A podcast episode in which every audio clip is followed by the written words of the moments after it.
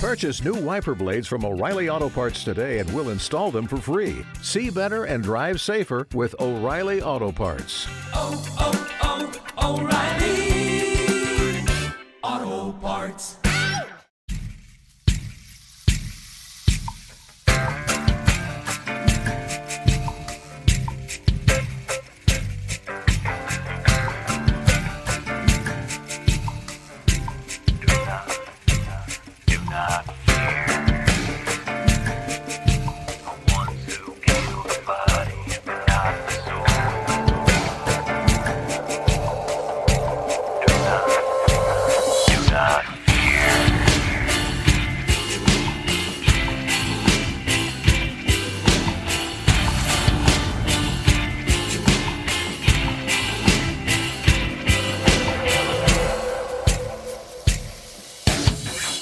Everybody, and welcome back to Truth and Justice. This is your Friday follow-up episode for season six, episode twenty-three, "A Fox in the Hen House?" Question mark. In this week's episode, we covered point of error number three in Sandy's most recently filed appeals brief, which cited some alleged jury misconduct.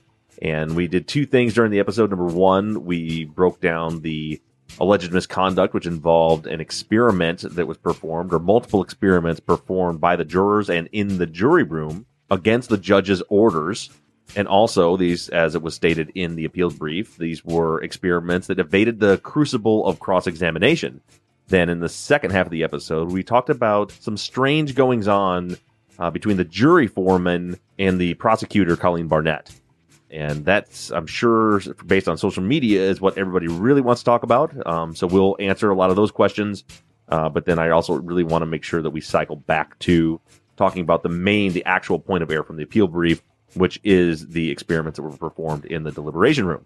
So all that being said, let's go ahead and let's get started.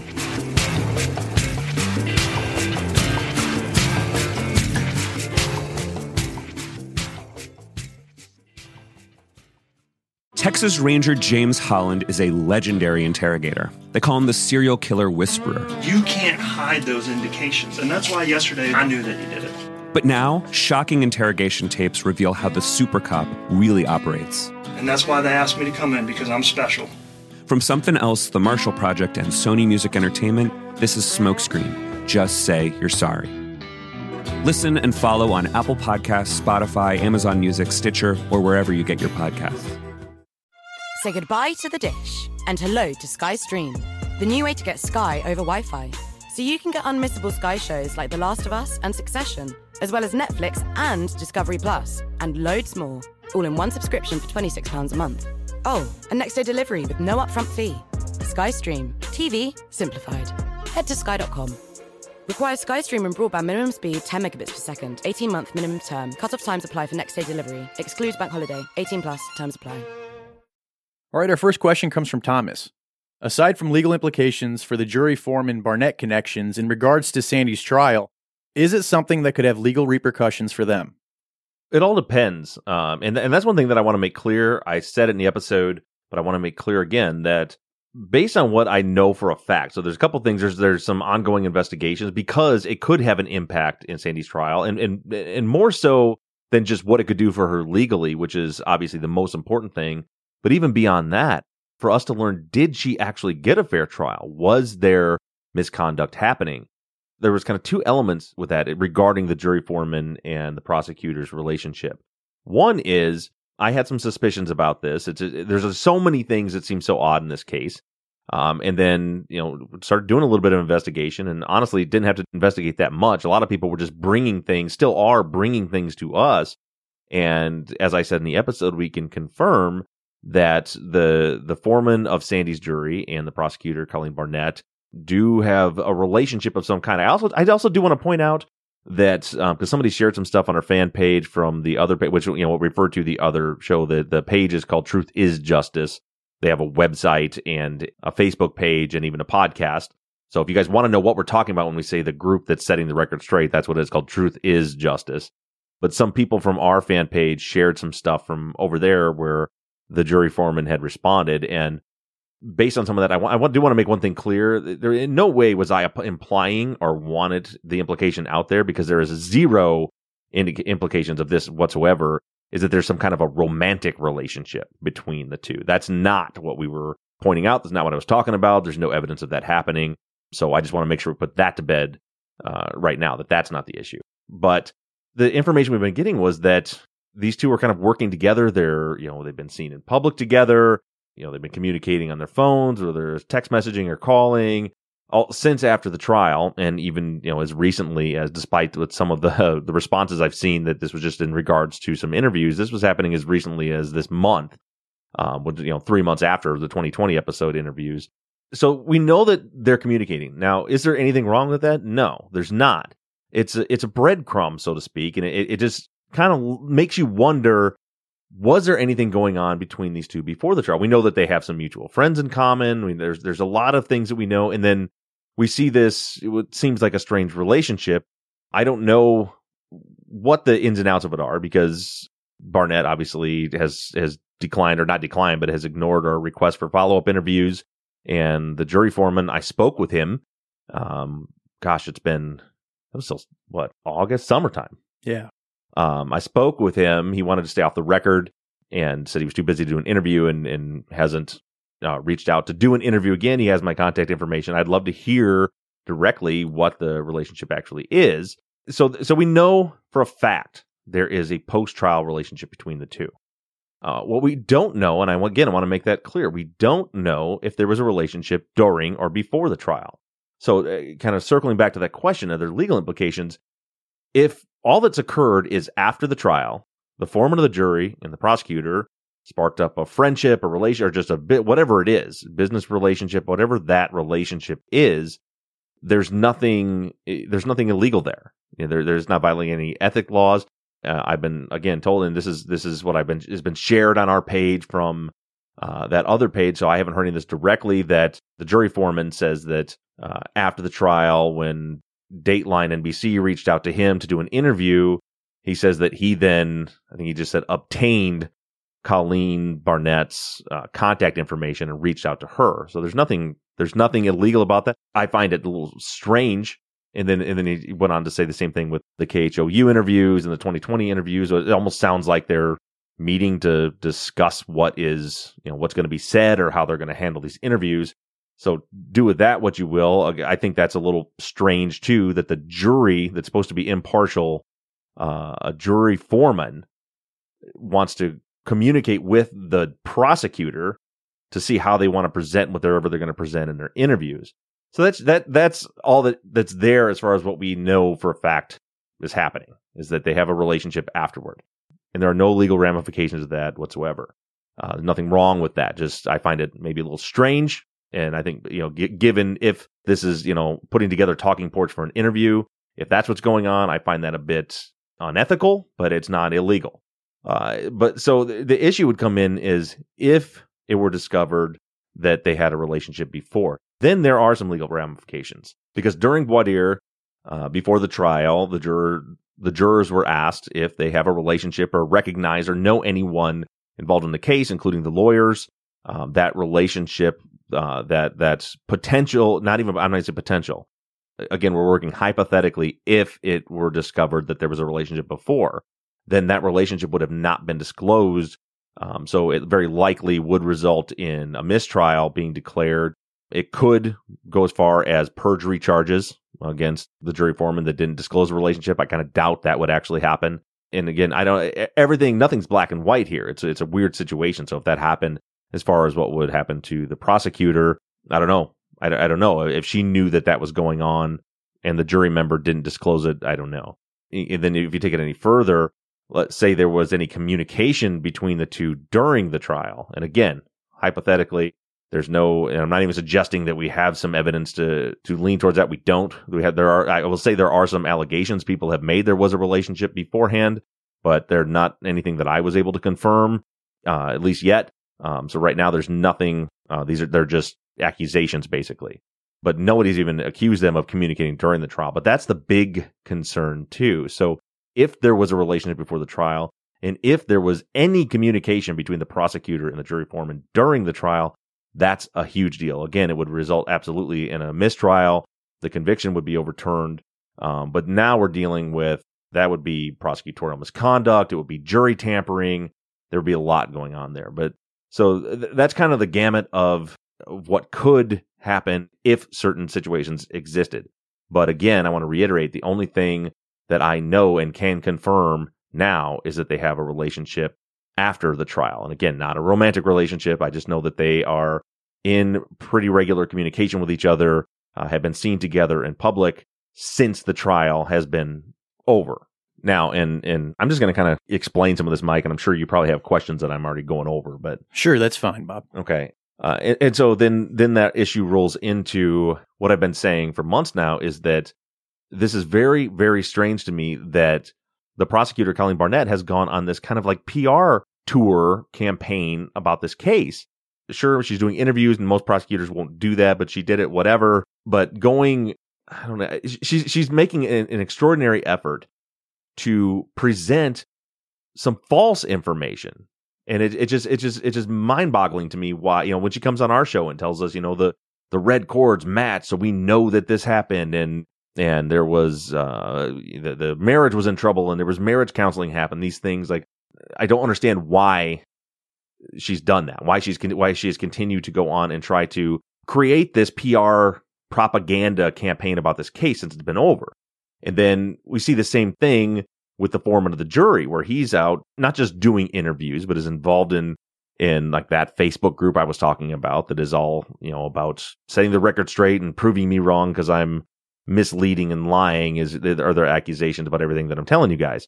Like he's very involved in that. It's like, and, and then and then you see, oh, they're working. This this isn't just the jury foreman defending his verdict and the prosecutor defending her case. They're they're together communicating and talking about how to present this kind of PR campaign or propaganda for what happened in the case. And then that rolls into this whole truth is justice group, which was started by a, a member that was a, a, member of our fan page, um, that was eventually removed from our fan page and then started his own, which is fine. They can do whatever he wants to do over there. But then they, they through their page are really, you know, there's a lot of attacks on. I mean, of course, me, who cares? A lot of, but a lot of attacks on Liz Rose, uh, Jim and Sandy's daughter, and just a whole group of people just dedicating trying to prove the prosecution's case and, and still haven't from what i've seen given any evidence of any, sandy's actual involvement in the case but they're trying to pick everything apart and just again continuing this propaganda or pr campaign through that facebook page and it's like it's the same when barnett's talking. It's the same when the jury foreman's talking. Now it's the same coming from that facebook page. And then last week as i happen to be preparing for this episode I do get 100% confirmation that the person that runs that Facebook page and podcast and website is also in direct communication with Colleen Barnett and talking to her about planning when he's posting certain things on the Facebook page. It's not illegal, but it's it's it's important to understand that everything you're seeing coming out of that group, that Facebook group or the website or the podcast is all of that is Colleen Barnett's mouthpiece she's connected to all these people. She's connected to the jury foreman. She's connected to Sam Carroll, the guy that runs that podcast and everything. And they're discussing what they're doing next on the podcast and on the on the Facebook page. And so it's I think it's important for everybody to understand that that that's where this information is coming from and it's certainly suspect to me of just something's not right here. This is very fishy. It's weird. I've, I mean, I, I study wrongful conviction cases. I work on them for a living. I've never seen anything like this before with the prosecutor just clawing and scratching this hard to try to get her talking points about her case out there to the world. And so the, those inner workings, if that's happening, I think it should be up front. And you guys all know from me, I have, I have a relationship, so to speak, with Sandy's defense team. It's nothing like that my relationship with them is to bounce things off of them or ask them, can you help me find this particular document? Um, they do not, they haven't even done an interview on the show. They've been so busy writing the appeals brief. It's very limited in scope. They don't control what I put on the podcast.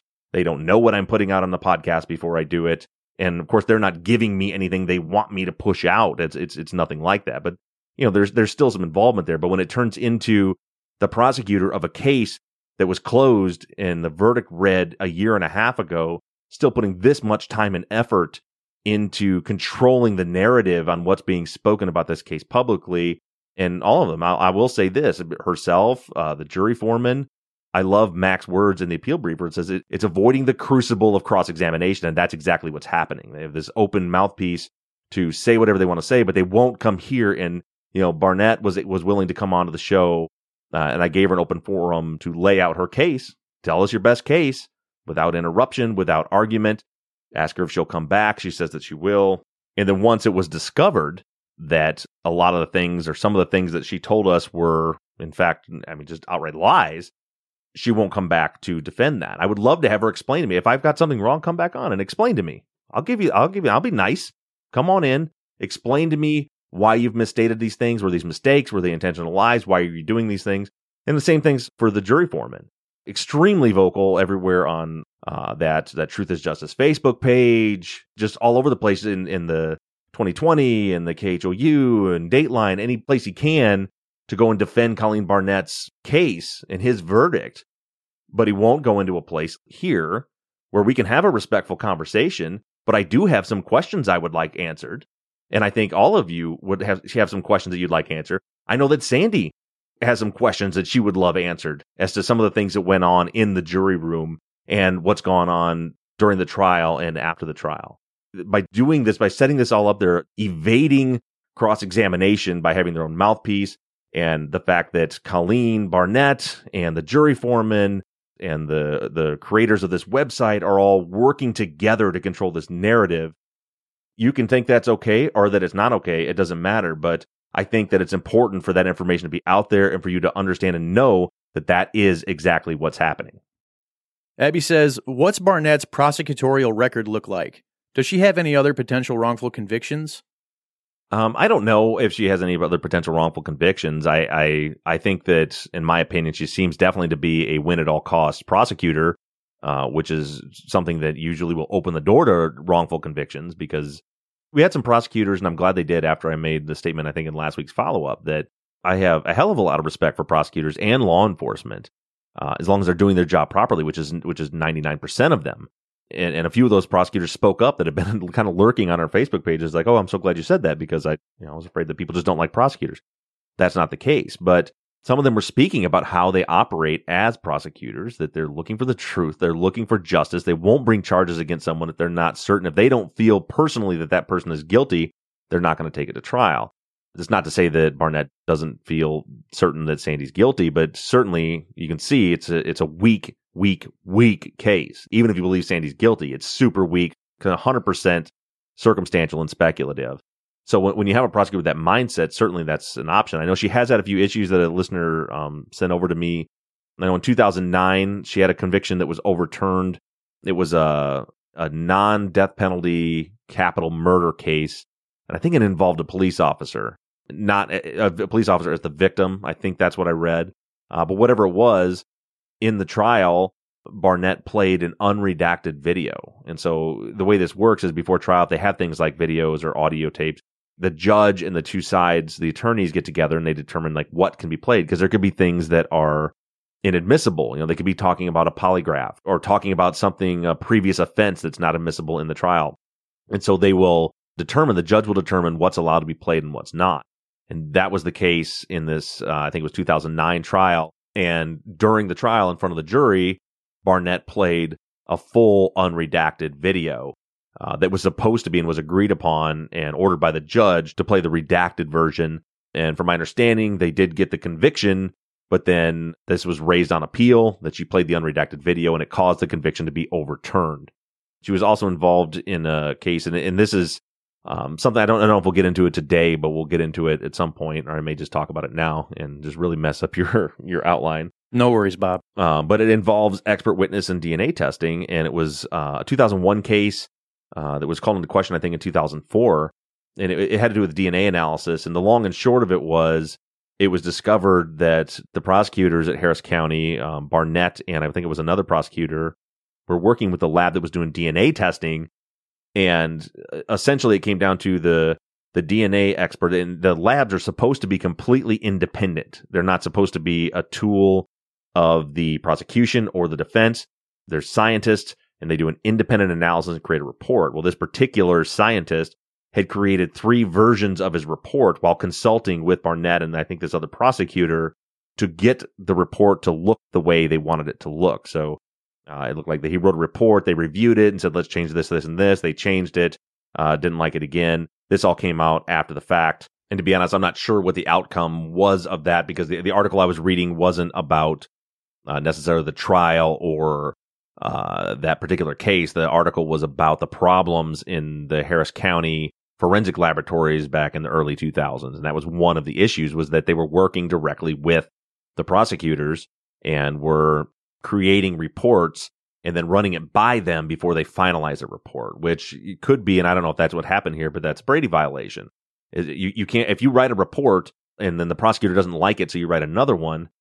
That can happen, but they both have to be disclosed to the defense. They have to see everything that was that was done in the case, and that's what I was going to talk about in this one.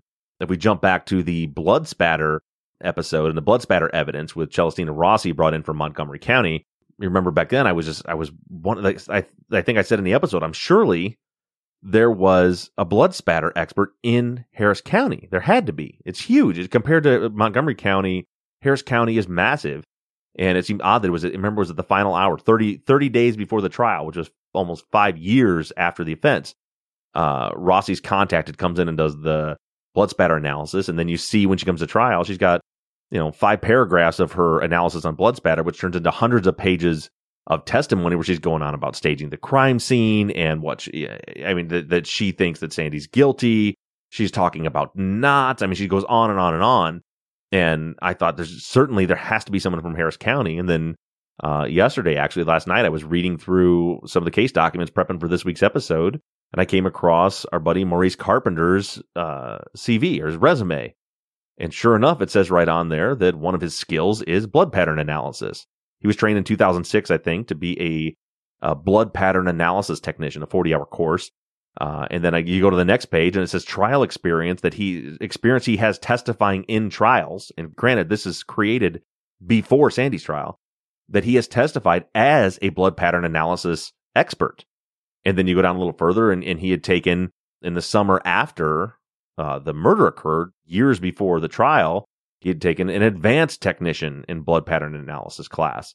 Uh, so, and, and, then we find out that one of the previous prosecutors that was handling Sandy's case that ended up not taking it to trial listed out their expert witnesses. And one of the witnesses was Maurice Carpenter. And one of the things that he was listed that he was going to testify for was blood pattern analysis. So it's similar to what we have here. Could be nothing. Uh, we had a, I had some conversations with someone who works in the forensics field near Harris County on the Facebook page last night she said that you know they, that may not mean anything. You know, they that, that the Montgomery County has a uh, an accredited laboratory for this. Maybe that's why she went there. We, don't know. It, it just there's a lot of smoke there. Maybe there's no fire. But the issue is why what for me why first of all why wasn't if you're going to do a blood pattern analysis why wasn't it carpenter he's the one that was there on the scene he witnessed firsthand the entire layout of the scene and the blood pattern He's the one that took all the photos that Celestina Rossi used five years later to do the analysis. So, you know, the question one is why, when it comes time to, okay, we need to do a blood pattern analysis, see what this means, why not go to Carpenter, who's in communication with the prosecutor because he's testifying. He testified at the trial. He's the original investigator. He's highly qualified to do a blood pattern analysis, and he's testified as an expert for blood pattern analysis before. So that's that's thing one is why wasn't that uh, why didn't they use him? Why didn't instead they go out of county out to Montgomery County for Celestina Rossi? And again, that could be based on what I've seen last night. That you know because they have an accredited lab. I don't know, but it, it, clearly Harris County has used Carpenter to do this before.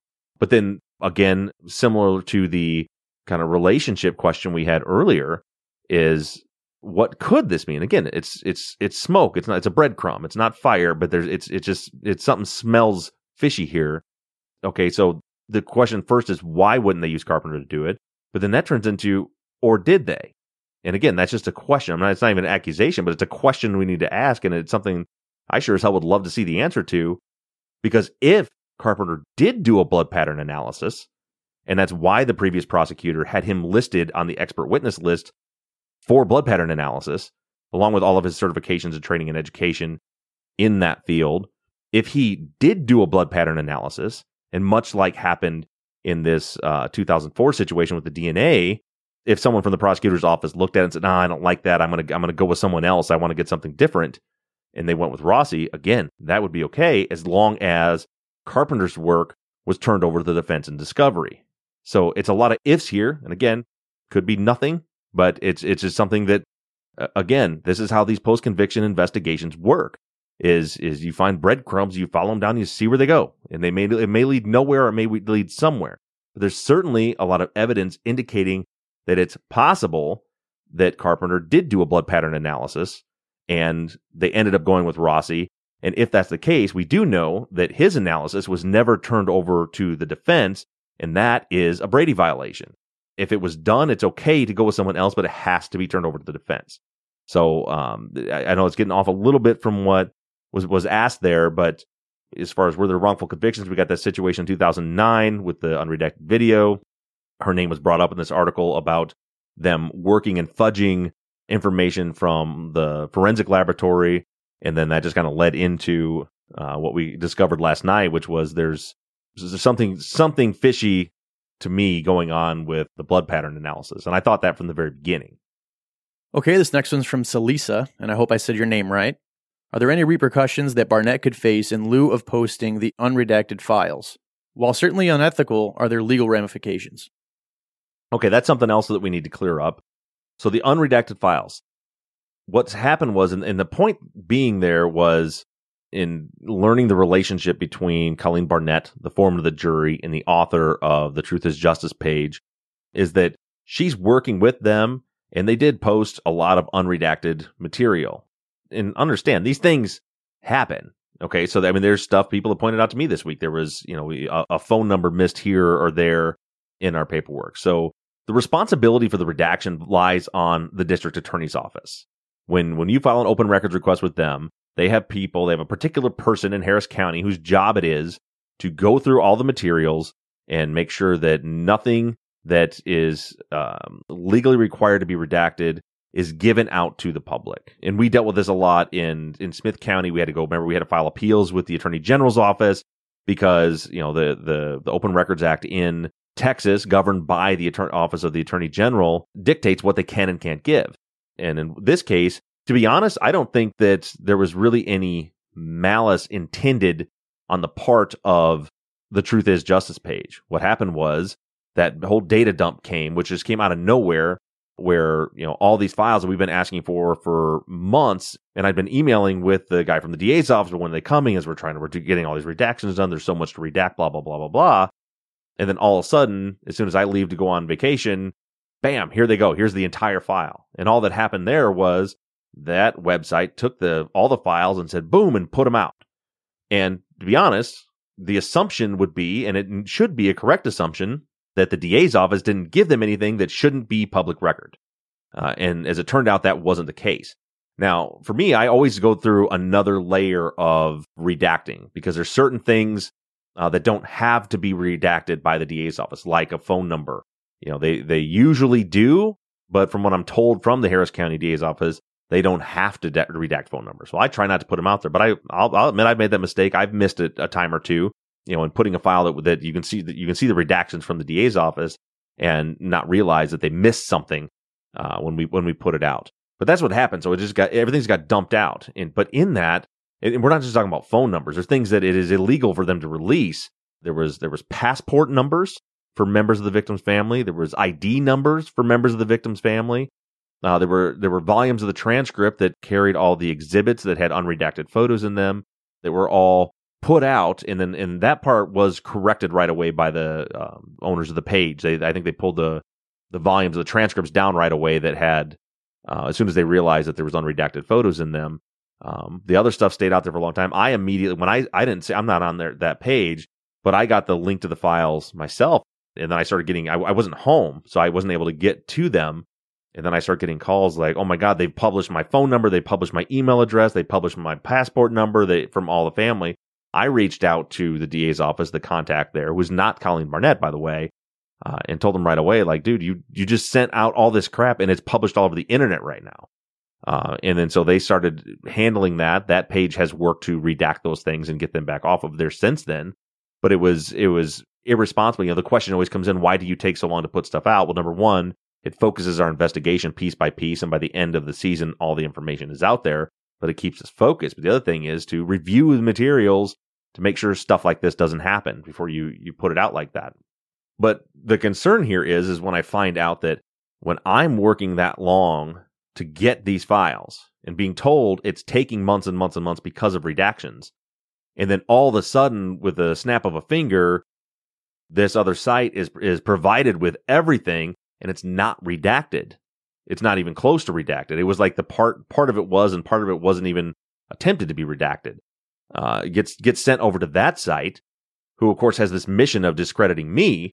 So so you can imagine how I felt about it when I found out that Colleen Barnett, the prosecutor, is working directly with that group. Okay, so these these documents came from the DA's office, not from Barnett. But I have personally witnessed, I have been in the Harris County District Attorney's Office working with a gentleman who I think is a great guy, by the way, who is in charge of redacting and distributing this paperwork. And I have personally witnessed, and Mike, you were there too, Colleen Barnett coming into that office and telling him to give us stuff. Yeah. And she was actually telling him to give us stuff that we weren't allowed to have. It was uh, medical records, right? Right. Because she wanted to prove a point about about she doesn't think Sandy had seizures, and she said give him those, and and Brian, the guy, it was like I can't, I can't. That's that's not. She said no, no, that's fine. Just give it to him. Just give it to him. And, and I said I don't know. I don't want him. So I've witnessed that happening with her directly going in and telling this this guy to give me stuff that I'm not supposed to have. then I find out she's working with the people running this page, and they get all of this unredacted stuff. So that's the issue. You can do with that with what you want. But there was a lot of hate and vitriol going at the the truth is justice page like how dare they put out this unredacted stuff and and i mean you you can have all the problems you want to have with that group and what they do and i encourage you go listen to their podcast and go on their go on their facebook page and see what they're doing you make up your own mind about uh, what they're doing as far as the information they're putting out there i'm not going to tell you not to do that go ahead but the issue with the stuff that was redacted was not them they just took the stuff they got from the da's office and just published it and it just happened to have a bunch of stuff that the da's office didn't redact. And they got it real quick, stuff that I was waiting for months for because they were supposedly redacting it. This next one's from Stacy. I don't understand why Sandy's conviction could not be immediately overturned when the prosecution and defense went to speak with jurors directly after and found they clearly violated the parameters. Why isn't there a way to fast track such issues? There's no way to fast track anything in our criminal justice system. Um, you know that that process is exactly what's happening keep in mind, it was there was an attempt at a fast track. Max Seacrest filed a motion for new trial right after the trial happened. It was an 88 page brief that he filed. The problem with a motion for new trial is it goes right back to the judge that uh, ruled over the trial. So a lot of times, not so much in this particular case, the trial attorneys will write you know write a motion back to the judge saying, "Hey, you screwed up, so we need a new trial." In this case, that's not what happened, um, but they did right away uh, give that to the judge and it was denied. And then now it's been rolled into the next phase, which is a direct appeal, where it's brought up again. This time it'll be the Court of Appeals that will look and determine if uh, reversible error existed. Next, Ashley says If and when Sandy's conviction is overturned, will Barnett be the one to decide if the DA's office retries the case? Then she adds, if they do retry it, would Barnett once again be the prosecutor, or is there a legal way to have her recused given her post conviction behavior? you know, I don't I don't specifically know the answer to that. Barnett definitely doesn't have anything to do with the appeals process. Kathleen Zellner is working with the head DA, which is Kim Ogg, and the appellate division. So that has nothing to do with anything with Barnett. But if the, the conviction was thrown out, then yeah, the DA's office would have to make a decision whether to try the case again. Um, I assume that eh, because the, the, DA will assign whichever prosecutor they want to take the case. So I, I I'm I'm a, I'm making some assumptions here. I would assume that that yes, it could be Barnett. Uh, if you want my opinion, I would highly doubt. First of all, I doubt she would be tried again by anyone, uh, especially when when now we know everything that was misrepresented at trial, and it will not fly the next time. But I would ha- I would have some real doubts that Ogg or whoever the prosecutor is would want to put Barnett right back on this case because I mean I don't know this, but I have to feel that the her little PR campaign has backfired terribly back onto the Harris County DA's office. I mean, it's it, she definitely has not gone out and made herself or the DA's office look good uh, by the way she's gone out and kind of spread the propaganda about this. I mean, because all this would have could have went away, really. You know, I mean, other than us getting involved because the family contacted us, but you know, if, if Barnett just said no, I don't want to do any interview on 2020 or, or Dateline or any all the other interviews she did, or on uh, the worst one, which was the Deadly Women on on Discovery ID. You know, none of this is becomes an issue. It just sits silent, and there's people out there screaming that this happened. But she's given the fodder for all of the the turmoil that's come because of this. So I can't imagine that if the conviction was overthrown, that any DA would say, "Okay, well, let's have Barnett do it again." But it could happen, I guess. I don't. I don't really know. I don't know. All right, Courtney has two questions. First, she asks With all the recent cases being solved by DNA, what's the likelihood of uploading the unknown DNA to either CODIS or 23andMe? Uh, I don't know. That that will be something that um, Kathleen Zellner will work on and figure out. I'm sure, and I haven't met with her yet to to see what the what's going on with any of that. Um, I kind of doubt it because based on what I've seen from the DNA reports, most of the profiles we have are partial profiles. And I think you probably have, I know for CODIS, there is a standard um, as far as how many alleles have to be present. You, you can have a partial profile, but it has to meet a certain standard. It has to have enough information to go into CODIS. And I think the same is true for any of the genealogy DNA matching um, things like like how they caught the Golden State Killer. I think you'd have to have a pretty close to, if not a full profile. You know, in the Golden State Killer, they had semen. You know, they mm-hmm. had they had it wasn't touch DNA, skin cells, partial profiles. It was a full profile. So, yeah. So I, I, I don't think so, but I don't know. Hopefully, we'll find out more about that later. I hope so. I think it'd be great. Her next question is Kathleen Zellner was recommended by Colleen Barnett. With all the shady Colleen Barnett connections going on, should we be worried? No, not at all. I'm not worried at all about uh, Kathleen Zellner being corrupted by anyone uh, at all, uh, ever. Colleen Barnett, I guess she does get the credit for Zellner coming on board, but I wouldn't say she recommended her. It was it was it was a Twitter exchange where she was basically downplaying my skills as a post conviction investigator uh, by saying, you know, I'm certainly willing to look at any new evidence. And mind you, she said this knowing that she has nothing to do with the appeals process.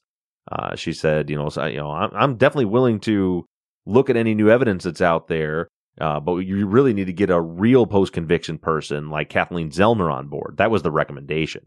Eh, the way I took it was, you know, you're not going to get there with this jackass doing it. You need to get somebody real like Kathleen Zellner. Uh, but she attacked Zellner in the tweet, and that got the ball in motion. Uh, and I've, I've, even heard that there was a listener, some, someone who knows someone who knows Zellner that told her, "Hey, look, this prosecutor's tweeting at you," and she went and responded. Joanna says, "Did Liz refuse to provide a DNA sample to rule out the unknown DNA, or was she never asked to provide one? If she refused, what was the reason?"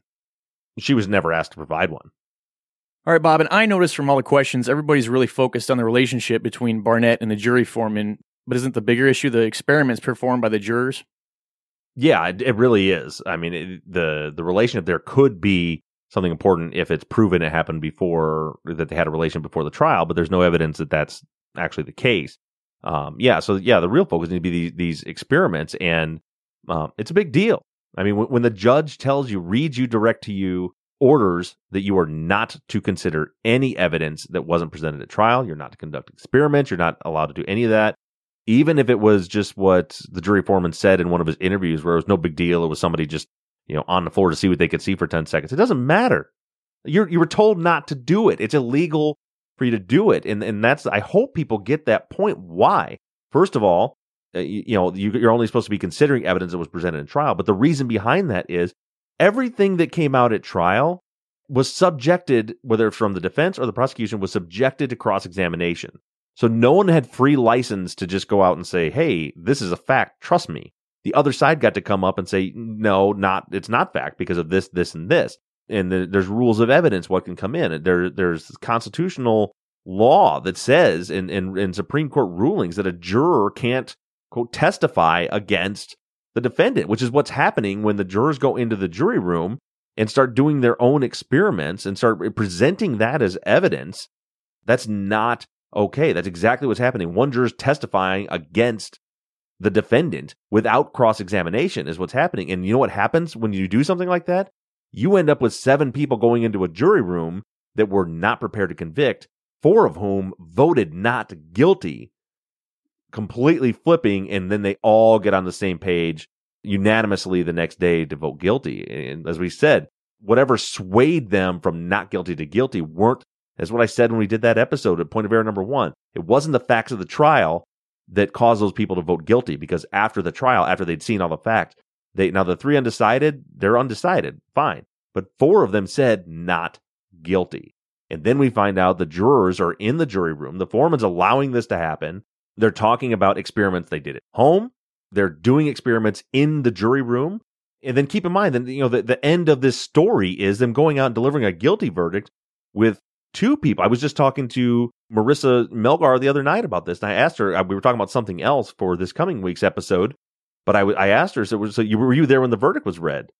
And yeah, and I and I said, what, what did, did you look at the jurors? And she's, yeah, I wanted to see, like, I wanted one of them just to look at me and and and see what they had just done. And she said there was, and, and they didn't. She said, she said there was two jurors, and I knew, and I've heard these reports from several people, but she went into detail and there was two jurors that were crying their eyes out. One that was really, really crying, another one that was crying as well. When the verdict's being read, those people were not comfortable with the verdict. And then uh, the Seacrest and Barnett go into the jury room afterwards to talk to the jurors and ask them how they went. And, and it, it happened to be the same juror that was crying her eyes out in the jury box told them only God knows what happened. I'm not comfortable being a juror. I didn't want to be a juror. Only God knows what happened. That person voted guilty beyond a reasonable doubt. Think about that. For, the, for even those of you that, that think that the conviction was good, Colleen Barnett, if you're listening, one of the jurors who voted guilty beyond a reasonable doubt cried in the jury box when the verdict was being read and then told you, you were in there after the trial, that she doesn't know what happened. She didn't want to be a juror, and only God knows who did it. How comfortable are you with that conviction after you heard one of the jurors say that, that then voted guilty beyond a reasonable doubt? All right, and our last question comes from Darlene. Now that I'm a thousand percent convinced that Sandy is innocent, I'm curious if Bob is going to have more episodes on finding the real killer or killers. I feel like the Army could really accomplish a lot following up on leads the police didn't follow up on. Yes, absolutely. As a matter of fact, uh, we're starting to get into that this week, Sunday, here in two days. Um, we're starting to go through the investigation and we're going to start following up on some of the lead, exactly what you said there, some of the leads that weren't followed up on by police. We've got some pretty shocking new information coming out on Sunday. And then again, that's what the reward fund is for, which I think we were at like nine, as of today, $9,700 That's amazing. yeah, in the GoFundMe reward fund, some ten thousand dollars almost has been raised. Plus, you've got sixteen thousand more coming. So we're at twenty six thousand. We're about to start withdrawing funds and putting together the actual uh, reward fund out there and advertising it. Uh, but that's what that's all about. We need to find the suspects. We have there were pieces in this investigation. There was information given to the police, given to Carazal and Duce that should have been good leads that could have led to suspects who could have then been fingerprinted, DNA tested, and compared back to the crime scene, and it was ignored.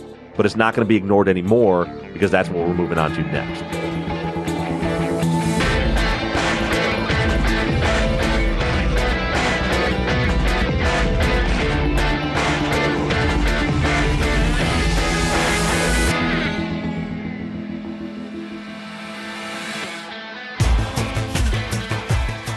Truth and Justice is an NBI Studios production and is distributed by Wondery.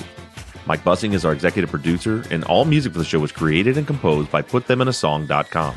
Thank you to Amanda Meyer with Willow Photo and Design for designing and creating our Friday follow up logo.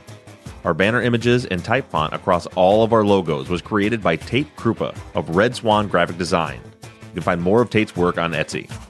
Thank you to Katie Ross of CreatedInTandem.com for designing, creating, managing, and maintaining our website, truthandjusticepod.com, where you can view all photos and documents discussed in every episode. Thank you to our transcription team, Britta Bliss, Sarah Colby, Rachel Timberman, and Liz Rose. And as always, thank you to all of you for all of your engagement and support. If you like the show and you'd like to support us, you can do so in a number of ways. To financially support the show, you can go to patreon.com slash truth and justice. On the Patreon page. You can pledge as little as $1 per month, and we also have reward levels on Patreon that include access to behind the scenes videos of the tapings of our Friday follow up episodes, Truth and Justice Army t shirts and hats, and even the opportunity to co host one of our Friday follow up episodes. You can also help us out by going to iTunes and leaving us a five star rating and review. And lastly, you can always support us by supporting the companies that sponsor this program. But the most important thing that you can do is engage in the investigations. You can keep in touch with us through our email at theories at truthandjusticepod.com. And like our Facebook page or join in on the conversation on the Truth and Justice Podcast fans page. And for all of you tweeters, you can connect with us on Twitter. The show's handle is at Truth Justice Pod, and my personal Twitter handle is at Bob Ruff. And for more personal interactions, feel free to follow me on Instagram at Truth Justice Pod. And don't forget, we always have our 24 7 voicemail line open for questions, comments, and tips on the case. That phone number is 269 224 2833. However, you do it, stay engaged, stay in touch. But as for now, we're signing off. I'm Bob Ruff, And I'm Mike Bussing. and this has been Truth and Justice.